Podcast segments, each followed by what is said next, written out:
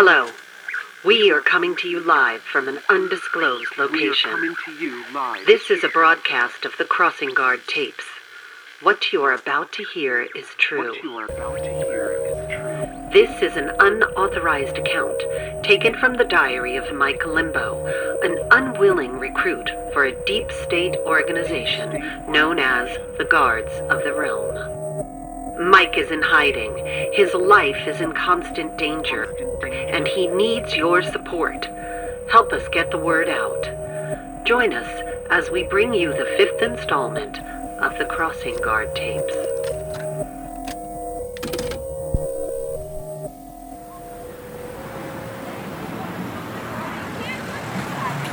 August 18th, 1988. I came home from Atlantic City totally broke and very hungover. Buddy gave me some pills that he said would prevent syphilis. As it turns out, they they were really speed or some shit. Stop grinding my teeth. All I know is I didn't sleep for three days straight. But I cleaned my apartment. But I didn't get syphilis either. The pills must have worked. We must have driven up and down the strip hundreds of times, Hey, baby? Honking and screaming at the whores and all the other street vermin. Scared the shit out of a bunch of old farts, too. Man, they're fucking everywhere. My way! Total blast. Atlantic City is a great place to visit. Who knows? Maybe I'll live there someday. It's. Party town, and there's some pretty cool action happening around the clock. But for the time being, I'm totally committed to my job. In Atlantic City, you're just gonna have to wait. Pretty tired right now, but I kind of feel like doing something anyway. I can't sleep. Not now.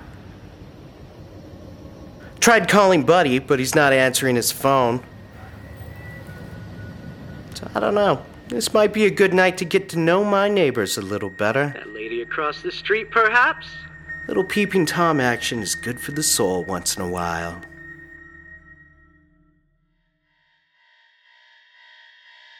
August 19th, 1988. It's 5 a.m., and I still haven't gotten to sleep yet. The alarm just went off. And it's time to get up since I have a meeting with Mr. Jakeman this morning. Today's already fucked. Guess it must be time to take another syphilis pill.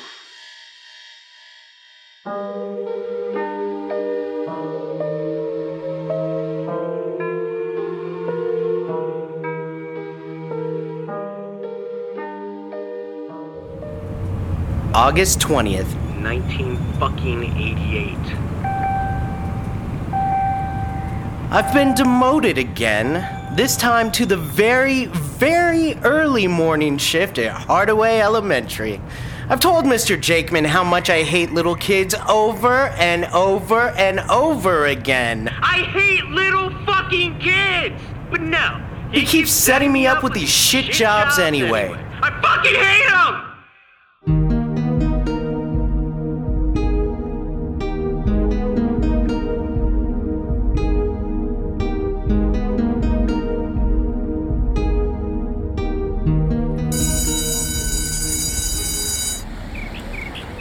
September 5th, 1988. It's the beginning of another school year, and the kids are all excited and happy. Everyone's wearing their new clothes and carrying their new bookbinders. There's electricity in the air. All of the excitement has put me in a pretty good mood.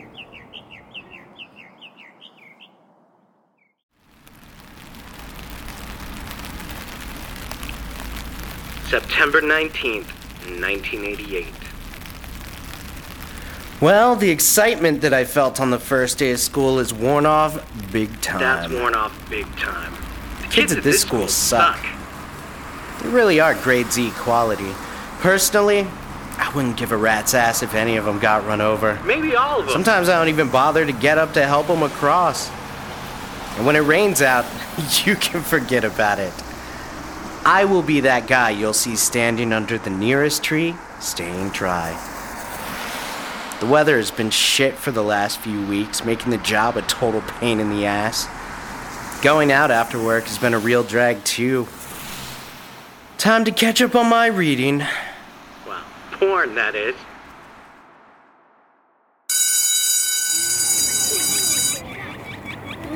September 25th, 1988. Move along, move along. The weather has finally let up some, and God. Buddy and me and some of the guys are going out tonight. It's gonna be awesome.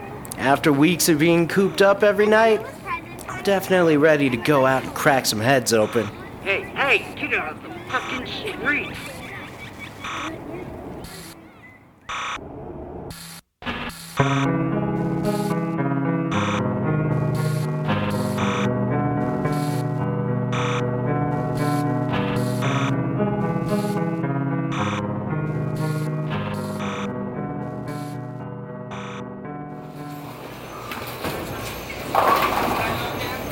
September 26th, 1988. Last night will go down in history as a night to remember. After work, Buddy and me and a few of the guys started off by bowling a few games at Brunswick Lanes.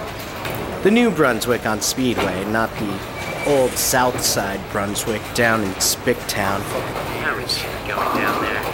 I'm not a racist or nothing. I mean, some of my best friends are Spicks.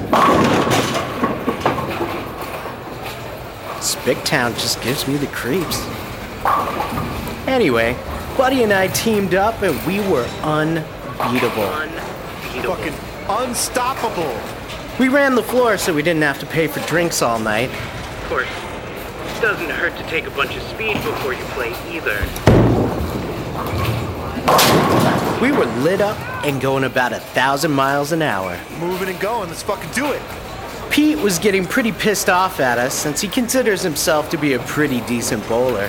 He kept telling me to shut up, Hey, shut the fuck that I was up. ruining his concentration with all my Look, I can't fucking do that with you hassling me all the fucking night. What can I tell you? Speed makes you jibber jabber. Fuck you. I kept telling him that his shoe was untied, and Fuck you and fuck you again and fuck you. I belched every time he was at the line setting up his shot. Jesus fucking Christ. How am I supposed to fucking do this? I would wait until he was just about to shoot, and then I'd let one fly. No, fuck you. He got all pissy about it. I can't do this shit with you just fucking hovering over me. Petey got even with me though. On my last frame, he ran up behind me just as I was lining up my shot and poured a pitcher of beer all over my head. Yeah, and I got another one for you, motherfucker. You don't shut I turned fuck around up. and shoved the ball at him. I nailed him square in the chest and knocked him on his ass. He fell backwards and landed ah, right on top of this huge guy in the next lane. The dude gets up, starts hammering the living shit out of me.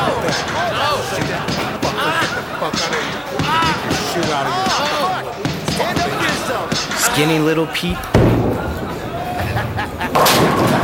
didn't have a ghost of a chance. Buddy and I lit out of there in a hurry, leaving Pete and the other guys to sort out that mess. As far as I'm concerned, Pete had it coming. He's always bragging to us about what a hot shit bowler he is. Well, guess what, Pete? Tonight, you're just an A number one Number chump. One chump. The fun didn't stop when we got outside either. Buddy found an unlocked car and opened the trunk. Look what I found. He pulled out the tire iron and started busting out windshields as we tore through the parking lot. I was laughing too hard to do anything much, but I managed to kick off a few rear view mirrors for my part. We could hear the police sirens coming, so we kept running until we got all the way to Reed Park. We hid in the woods there until things cooled out a little.